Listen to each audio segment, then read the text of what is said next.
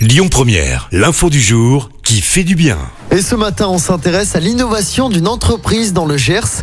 Et si pour récompenser votre chien, vous luttiez en plus contre le gaspillage alimentaire? C'est l'idée d'un Britannique qui est installé dans le Gers. Donc, il a créé des friandises pour chiens, composées notamment avec des invendus dans les boulangeries. D'un constat, en moyenne, près de 10% de la production dans les boulangeries n'est pas vendue. Et plutôt que de jeter, cet entrepreneur récupère le pain, le tranche, le sèche pour ensuite en faire de la chapelure qu'il intègre après dans une recette de friandises pour chiens. Aujourd'hui, ce sont près de 40 kilos de pain qui sont récupérés chaque mois et transformés pour devenir des friandises pour chiens. L'entrepreneur réfléchirait désormais à faire une déclinaison pour les chats, voire pour les chevaux.